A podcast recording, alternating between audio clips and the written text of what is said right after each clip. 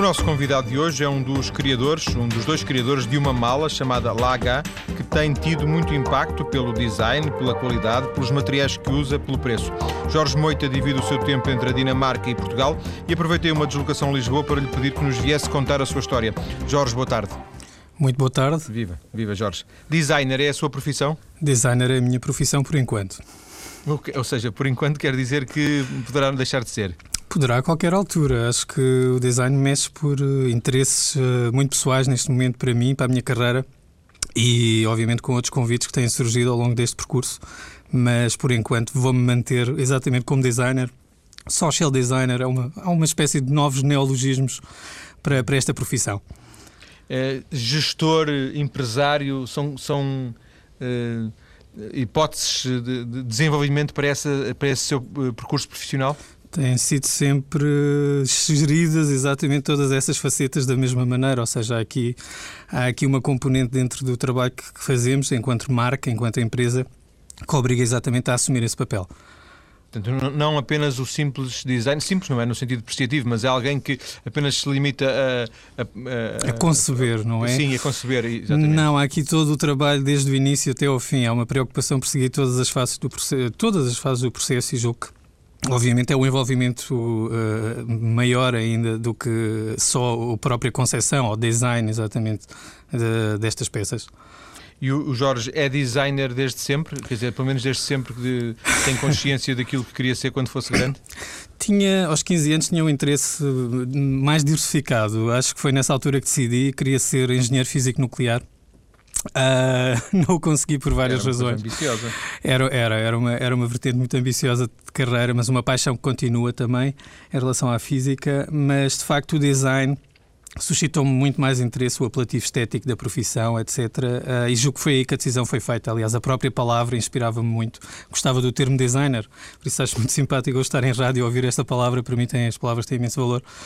E, e de facto é uma, é uma palavra que tem muita relevância, sem dúvida e uh, estudou, uh, uh, quando faz essa opção de, de querer ser designer, faz um percurso académico na escola em, estudando isto ou, ou, ou um, o design aparece depois de, de, estudar outra coisa qualquer? Sim, não, a opção foi tomada, como dizia, por volta dos 15 anos, portanto já a nível da secundária realmente tive a oportunidade de integrar uma turma de arte e design naquele tempo, era a opção e realmente a partir daí o caminho estava definido, houve ali uma hesitação entre arquitetura, design, design moda e acabei por fazer a minha licenciatura aqui em Lisboa, na Faculdade de Arquitetura, em, justamente com, com o título, o grau académico como Arquitetura do design e moda, uh, o que acaba por ser até um pouco caricato, mas naquela altura era, era exatamente esta a designação da Faculdade de Arquitetura e deu-me um grau uh, supostamente até mais envolvente ou mais abrangente sobre, sobre estas áreas, o design e, e a moda.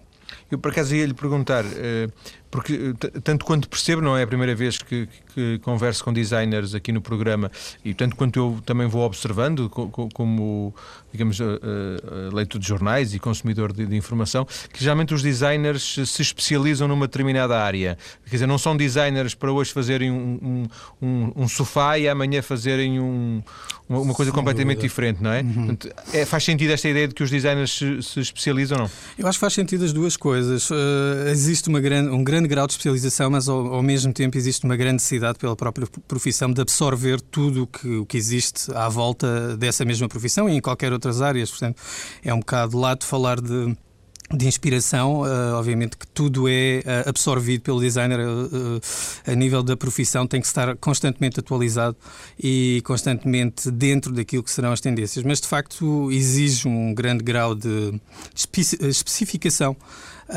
a nível das áreas que depois se escolhem, sem dúvida. Uh, isso, no meu caso, o percurso foi complementado por uma série de pós-graduações, de workshops, ou seja, é contínuo, como hoje acontece com, com qualquer profissão. É Mas seria menos provável pedirem-lhe e, o Jorge ou o Jorge propor-se fazer, por exemplo, o design de, de, do ecrã de, de, computador que está à sua frente, quer dizer, uhum. Eh, seria, porque isso implica ter um conjunto de, de ferramentas específicas e de conhecimentos, uhum. de informações que que, que, que o Jorge não tem, poderia ter, mas não tem, não é? Sim, há aqui, há aqui um grau técnico, mas de facto há, há, disciplinas auxiliares hoje em dia e acho também é uma noção que se tem que ter a nível de design. Existe uma grande complementariedade de disciplinas. Aliás, o designer em si mesmo nunca trabalha só, trabalha integrado sempre com, com uma equipa onde ele acaba por definir, e talvez seja até um bocado esta, esta confusão que existe entre o estilista, o designer, o, o artista, o desenhador. Em Portugal sempre houve, uh, enfim, uma série de confusões entre os termos, mas de facto o designer é é uma parte integrante Uh, de, uma, de, uma, larga equipa, quando se trabalha numa empresa que realmente integra o design no seu sistema produtivo e, de facto, esses designers têm funções bem assumidas e, e, e, bastante claras dentro, dentro da estrutura. O que acontece em termos de gosto já é diferente. Hoje em dia, talvez haja até muitos designers, em termos os grandes nomes do design, que se conhecem a nível internacional, que acabam por, com as suas próprias equipas, dentro das suas próprias equipas, os seus próprios ateliês, terem pessoas que se podem especi eh, ser especificamente designadas para um ou outro projeto. Uh, isso de facto acaba também por acontecer comigo dentro da empresa que representa a Curve Curva, onde acabamos a desenhar coisas para clientes muito mais diversificados do que aqueles que nós esperávamos. Mas de facto os convites chegam e se nós achamos que estamos à altura para responder, tentamos com certeza. Depois da licenciatura aparece a ligação, aquele, aquele período de, de, sei, de estágio, de trabalho na, uhum. na, na, fábrica da Benetton, não é? A fábrica Sim, é a fábrica é o centro de comunicação, exato. Fábrica é o termo exatamente em latim para workshop, mas é o centro de comunicação da, de laboratório de comunicação a pesquisa e comunicação da Benetton. De facto, foi um convite extraordinário que tive a oportunidade. A fábrica foi fundada eh, por Oliviero Toscani, o, o tão polémico fotógrafo das grandes campanhas da Benetton, que toda a gente se recorda perfeitamente há uns anos atrás, e de facto foi o legado dele à própria Benetton, ao próprio grupo Benetton, uh, enquanto agência de comunicação, uh, espaço de aprendizagem, portanto, digamos que é um, um sítio de trabalho contínuo onde se tem a oportunidade, eu tive a oportunidade na altura, de colaborar e trabalhar com alguns dos nomes, vá lá, mais significativos e empresas mais significativas desta área. Uh, e de facto foi foi esse exatamente o meu, o meu processo pós, pós-universidade, digamos assim, uh, foi ser integrado ou ser convidado a integrar uh, a equipa da, da fábrica do Grupo Benetton em Itália. E isso abriu muitas portas, imagino. Sem dúvida, é uma plataforma única que até hoje com certeza se mantém, é uma referência dentro da minha área, é uma referência uh, o nome fábrica e obviamente quem está associado a ele, quem passou por, por lá e as relações que se criam ali de facto, a nível profissional e, obviamente, depois a nível pessoal, mantém-se e vejo, acompanho constantemente o trabalho de, outros colegas meus da mesma altura e, de facto, é extraordinário a produtividade, o retorno que, que aquele, aquele tempo nos deu a todos, o que foi muito gratificante, porque todos tivemos uma grande experiência de vida e uma grande experiência de trabalho, sem dúvida. Uh, e terminou esse período e criou o seu ateliê, foi assim? Foi basicamente, na altura, uh, mantinha-se em paralelo, portanto, houve sempre, uh, se calhar devemos designá-lo quase como um, um bichinho, um interesse, uh, em manter o projeto em simultâneo aqui em Portugal. E era uma altura em que vivia bastante entre Itália e Portugal, e porque seguia o projeto da própria fábrica aqui em Lisboa, na, na Megastore do Chiado, onde existe um, uma ligação deste projeto, uma embaixada, digamos assim, deste projeto. E, e, eu estava constantemente uh, entre os dois locais e outros vários pontos do mundo com este projeto, e de facto Portugal manteve sempre e o nosso projeto arrancou impulsionado sem dúvida pela, pelos contactos e pela, e pela projeção que, que o trabalho tinha junto da fábrica, uh, mas logo em simultâneo, sim.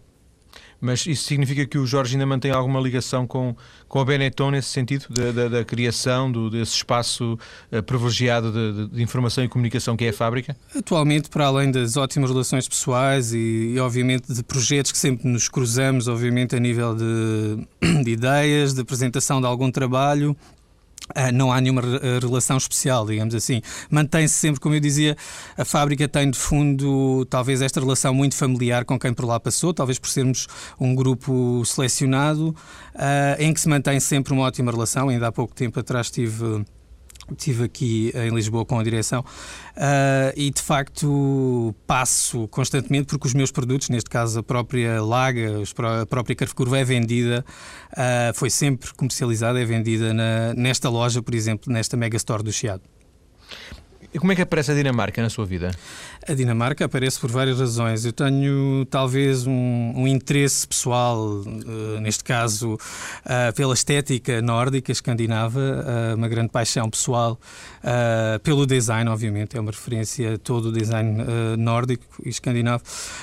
e mais tarde tornou-se uma paixão pessoal ao nível da minha namorada ser exatamente uma dinamarquesa, também designer ela, designer têxtil, e atualmente com o nascimento da nossa primeira filha, a opção de vida uh, tornou-se a Dinamarca por vários motivos. Um deles também o design, sem dúvida, com trabalho com algumas empresas dinamarquesas e sem dúvida era era tentar ou o que estamos a tentar é de facto criar esta bipolaridade quase uh, entre norte e sul.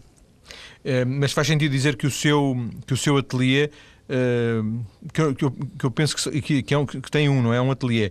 Uh, uma, uma, empresa que funciona como ateliê que é o, este KRV Curva, não é? Exatamente. É assim a, marca, diz, a marca associada exatamente é a KRV Curva Design. Uh, que se mantém, mantém-se aqui em Lisboa por uma questão muito pessoal minha, que é o projeto social com, e aliás o protocolo que mantenho com o Ministério da Justiça onde estas peças têm sido confeccionadas desde 2005 uh, ah, neste sistema de produção que é com a grande colaboração e a grande, o grande empenho das mulheres, neste caso reclusas do Centro Prisional de Tiros. Vamos conhecer isso já mais à frente uhum. na, na, segunda parte. Um, para percebermos, um, o Jorge passa mais tempo na Dinamarca porque uh, há mais trabalho para fazer na Dinamarca e, digamos, é a partir da Dinamarca que expande uh, o seu trabalho uh, e gera, digamos assim, o negócio ou o, e Lisboa é um pouco mais simbólico, é isso? Não, eu vivi em Lisboa até 2007, aliás, 2008. Foi quando decidi que realmente tinha, aliás, por motivos pessoais e por vários motivos de trabalho, realmente uh, tinha, tinha que fazer esta mudança. Mas a mudança foi constante. Eu acho que uh, hoje em dia, e talvez seja também um fenómeno contemporâneo a nível do design, uh, nós movemos onde os projetos estão. Portanto, há uma grande facilidade, pelo menos a nível aquilo que eu fiz desde ter vivido em Itália, em Madrid, em Inglaterra. Uh, de facto, nós movemos atrás dos projetos também. Uh, atualmente, claro que a base tem que ser pensada uh, em relação à questão familiar. A Dinamarca, neste sentido, e neste caso para, para a mãe da minha filha, para ela, com certeza é fundamental o apoio que ela sente na cultura dela. Uh, e eu, uh, neste caso, só posso dar-lhe também razão nesse sentido. Uh, eu, os últimos 6, 7 meses desde o nascimento da minha filha, Estive em contínuo na Dinamarca, era uma, era uma fase que não queria perder, sem dúvida. Interrompi por breves, breves uh, momentos só, uh, mesmo quando o trabalho uh, assim o exigia. Mas, mas o trabalho, de facto, agora estou em Portugal com vários convites e, de facto, esses convites, quando, quando, quando nos correspondem às nossas expectativas, àquilo que nós procuramos fazer, sem dúvida, qualquer parte do mundo serve. Mas os seus colaboradores estão na, na Dinamarca e não cá? Estão. Uh... Portanto, a minha assistente está em Milão, neste momento, se é isso que pergunta. Uma outra, há outras pessoas da equipa em Portugal, em Elvas, e com certeza aquilo que eu considero também a minha equipa e mesmo de raiz, a minha gráfica, a M2, que está aqui em Lisboa, a, a prisão em Tires, neste caso o EP de Tires, com certeza que são a minha equipa, estão aqui e há, há um cunho português, o Made in Portugal uh, que foi mesmo assumido já como opção uh, a partir do momento em que nós tiramos a produção de Itália e decidimos optar por este sistema. Falou em Elvas porque o Jorge é de Elvas, não é? Sou de Elvas, sou, exatamente. Sou nascido em Elvas e agora a tentar também passar ali a maior parte do meu tempo exatamente com o ateliê também em Elvas. Uh, mas é uma questão volto a perguntar, simbólica, porque Elvas não é propriamente o sítio onde se imaginasse que, que, que haveria. Elvas, Elvas é o coração da Ibéria e para mim Elvas Badajoz. Há ali, uma, há ali uma relação transfronteiriça que se foi. É muito interessante para mim, agora 15 anos depois deste percurso, também estar mais presente em Elvas, para além da questão familiar, que obviamente os meus pais, a minha família uh, estão todos naquela zona. Eu acho que há uma grande questão hoje, que é uma questão psicológica, que tem a ver com a capacidade de nos desmobilizarmos, de facto, como eu dizia antes, talvez pelo facto de ter trabalhado em tantos sítios diferentes e, e ter viajado constantemente em relação a estes projetos, é um bocado indiferente qual é a situação geográfica? A questão é que nós sabemos, aliás, acabei de chegar de Elvas hoje, teve umas reuniões de manhã, mas de facto hoje há uma grande facilidade, uh, através de toda esta nova tecnologia, uh, de nos desmaterializarmos. Os meus colaboradores estão espalhados pelo mundo inteiro, trabalho com designers nos Estados Unidos, trabalho com agentes que estão no Japão.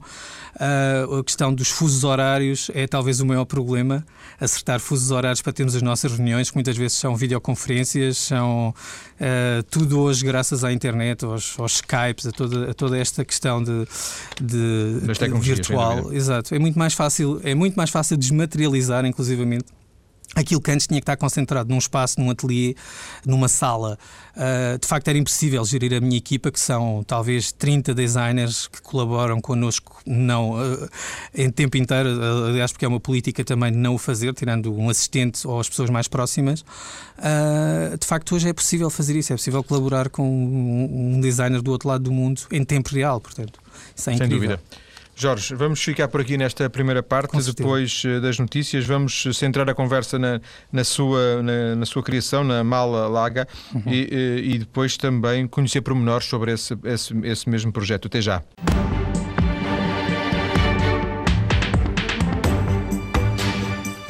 Estou hoje a conversar com o designer Jorge Moito, criador de, da mala, ele que é designer, criador da mala Laga, eh, juntamente com Daniela Paes. Eh, eles têm recebido muitos elogios por este trabalho, sobretudo em meios especializados eh, em design, mas a sua mala, como também já tivemos a oportunidade de ouvir, está à venda em muitos locais. Jorge, qual é a origem desta, deste projeto da mala?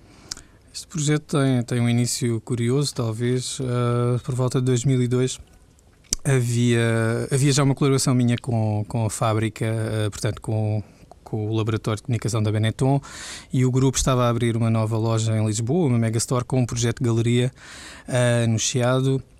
E de facto o convite foi-me direcionado para fazer a direção criativa desse espaço. Uh, na sequência dos contactos, a diretora de projeto da Benetton, Gala Fernandes, uh, Gala que agora se percebe e se pode explicar o, o nome Laga, uh, acabou por cruzar-se com, com este protótipo, esta peça. Na altura era a própria Daniela que usavam destes protótipos, num jantar, salvo erro, onde estávamos todos, e ela imediatamente, logo de imediato, ao ver a peça, disse-nos isto é uma peça fabulosa, quem é que fez, é vossa? Nós, na altura, dissemos sim, de facto é um protótipo nosso, é uma ideia, o um material com que eu trabalhava. E ela naquele instante disse: Consegues-me fazer 200 uh, ah, para a semana que vem, ou mês que vem? Nós ficámos assim um bocado surpreendidos. Sim, nós, eu quero levar isto para a Itália e quero apresentar isto à direção e, e, quero que faça parte desta nova coleção que nós estamos agora a conceber. E de facto foi assim: o arranque da Laga foi, foi iniciado com este convite, daí a homenagem no nome. Uh, com a Gala Fernandes e, e, esta encomenda direta que até na altura foi pessoal dela as peças começaram a ser ainda vendidas ainda antes em Itália, logo por primeira vez em Milão, numa galeria, uh, 360 gradi, e e daí, obviamente, depois for, foi uma sequência de, de, prémios. Acabámos por receber no mesmo ano uh, o Prémio Nacional de Design, o Troféu Sena da Silva, como equipamento, o Prémio Jovens Criadores em Portugal, mais tarde o Prémio Jovens Criadores também a nível europeu, na Bienal de, de Atenas.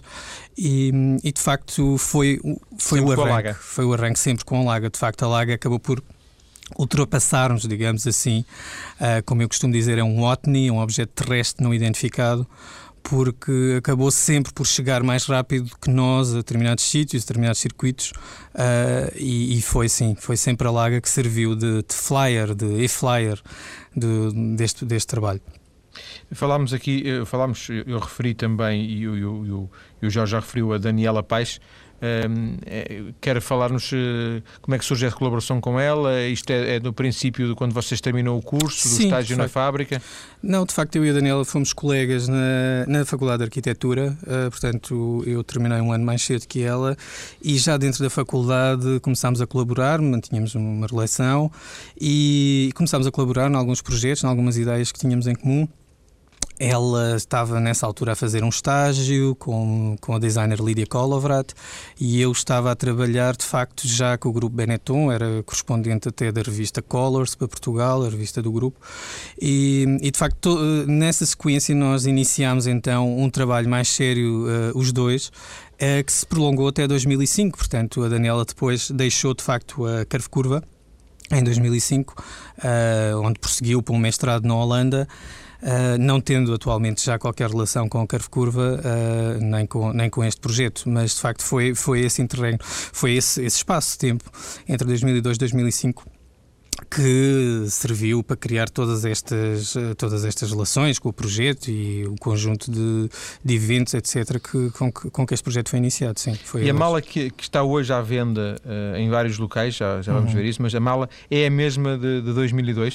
É a mesma. Basicamente. É exatamente a mesma, com, digamos que nós fomos confrontados talvez por volta de 2004, 2005 com uma questão em que o grupo Benetton tinha a produção, em que nós íamos, estávamos a produzir em Itália Uh, e que de facto havia aqui uma questão, talvez por um lado afetiva, uh, mas por outro lado uma questão de preocupação uh, com a nossa própria produção. Conseguiríamos nós manter o projeto sozinhos neste, neste registro próprio de produção. E de facto foi aí que nos confrontámos. Tínhamos um convite na altura para ir à Exposição Mundial de, de Aichi, em, em Nagoya, no Japão e com o Ministério dos Negócios Estrangeiros e nós criámos uh, aí uma questão se o projeto, de facto, a nível de design, ele já tinha sido mais do que credibilizado através de pronto, todos os prémios conquistados, os, os ex na imprensa, etc. Uh, eh, a questão era a produção e foi aí que nós uh, conseguimos, de facto, reavaliar a nossa produção numa questão mais de sustentabilidade, responsabilidade social e esse fator de facto passava por Portugal. Conseguimos e achámos de facto ele passava por Portugal. Foi aí que, que entrou este projeto de TIRS. E de facto, a mesma mala que hoje pode comprar em qualquer loja é exatamente aquela que recebeu o Prémio Nacional de Design, com o mesmo sistema de produção, salvo que a sua própria produção uh, existe agora num sistema que para nós é muito mais certificado a todos os níveis e, obviamente, para mim aqui há uma componente humana muito mais satisfatória enquanto designer, uh, comparando com aquilo uh, que tínhamos antes, ou que, obviamente, passámos por todas estas questões de produção com outras empresas. Portanto, são as reclusas de, de, de tiros que fazem, que, que, produzem a mala, é isso? Sim, desde 2005. Nós, eh, como dizia, havia uma questão. Eh, a mala existe, obviamente, é produzida eh, por uma gráfica, existe uma, uma componente técnica, uma componente até ambiental que, que, que a própria produção tem. Aqui tem que salvaguardar o apoio que a própria o produtor, neste caso europeu, do material com que nós trabalhamos, a Dupont, eh, tem dado sempre ao projeto para que ele se mantenha também neste registro. Portanto, trabalhamos com uma gráfica eh, aqui, muito, muito próximo aqui em Lisboa, eh, e que depois encaminha então o trabalho da confecção e o trabalho final de finalização, de preparação destas peças ao ateliê criado então em Tires e que colabora com estas mulheres mas todas as malas que existem, eh, todas as malas que são fabricadas, foram fabricadas em 2009, por exemplo, foram fabricadas em Tires? Exatamente, em Portugal e com uh, esta componente, este selo, que aliás as malas exibem, o Sewed at Tires Prisional Center, o cozido neste caso, uh, no Centro Prisional de Tires, uh, porque é exatamente um dos cunhos e um dos meios desta peça para que ela seja certificada, neste, neste caso, é esta questão da, da produção em Tires.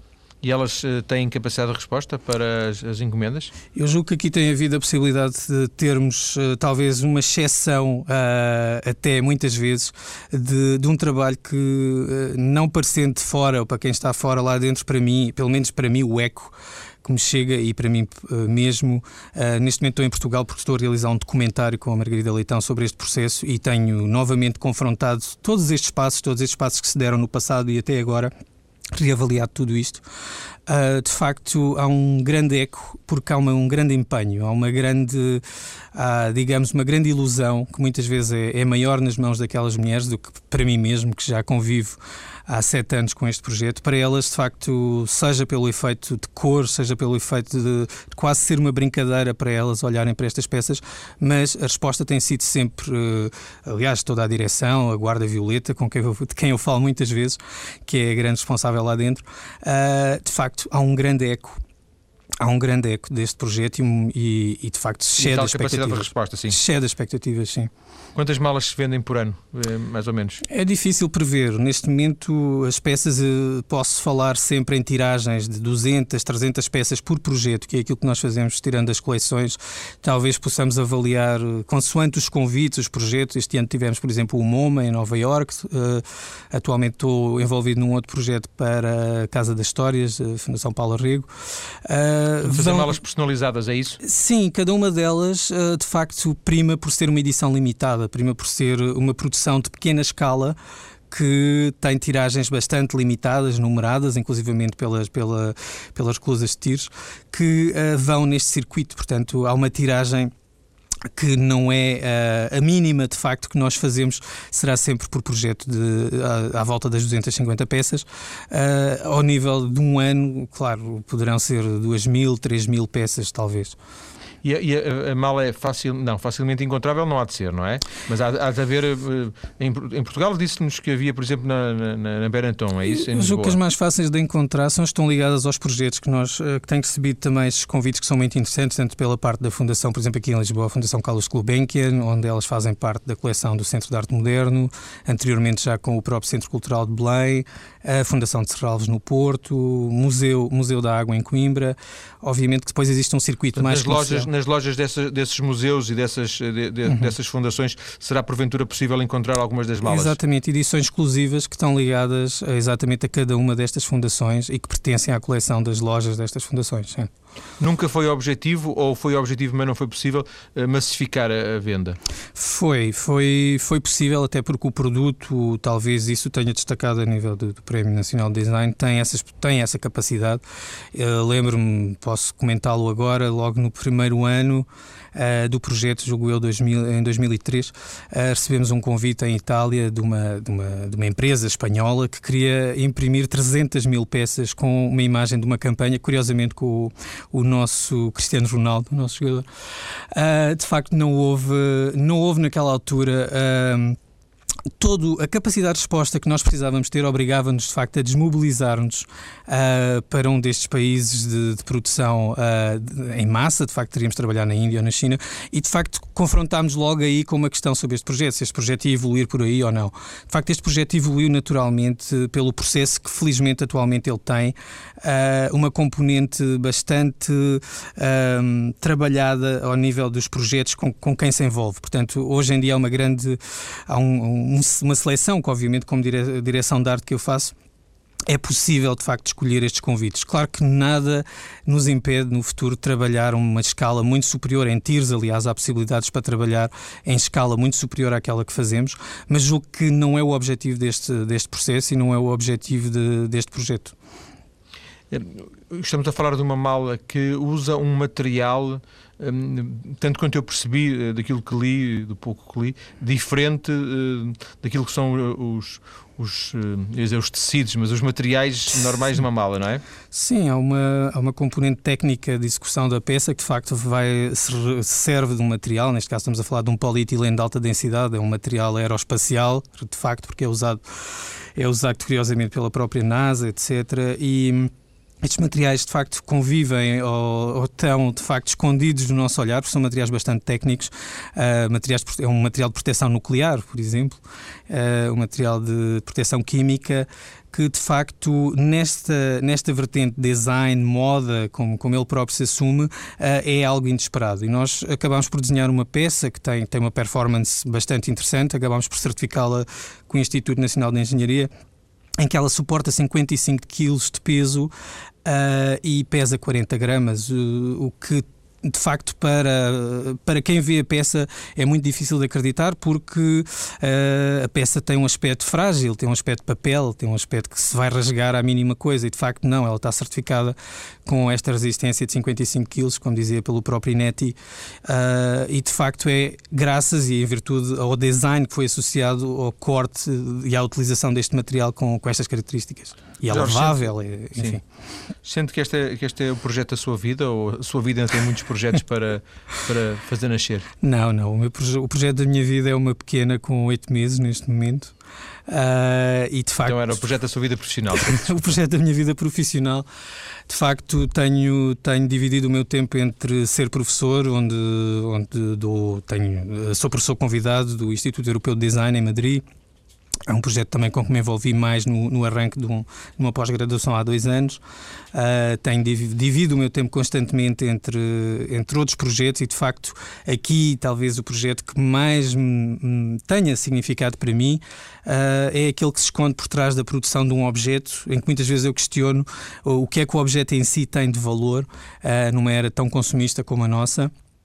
Uh, o que é que o objeto traduz para quem, para quem o quer ter? Eu próprio questiono sempre aquilo que tenho dessa maneira e, de facto, no caso das Laga, elas atingiram, de facto, para mim este patamar como designer, como produtor, como gestor, como empresário, no fundo, que é poderem ser uma componente social uh, por trás daquilo que, que elas possam representar em termos estéticos, em termos de quando elas estão ao serviço, inclusivamente de alguns organismos estatais, como já tem acontecido, para a representação do, do próprio país. Eu acho que isso é estamos muito a falar importante. De uma mala, mesmo para fechar, estamos a falar de uma mala sim, sim. cujo preço é, é, inibe o grande público de chegar em termos não, de. Não, não, eu julgo que não. A minha questão é exatamente essa: se eu a podia comprar. Uh, eu tento manter todas as edições no, no patamar dos 50 euros, algumas delas até as mais pequenas aos 30, 35 euros, porque de facto é aquilo que, que nós conseguimos neste momento uh, chegar ao público com algumas dificuldades em Portugal, tenho que fazer esse, esse ressalto, uh, por várias questões uh, em que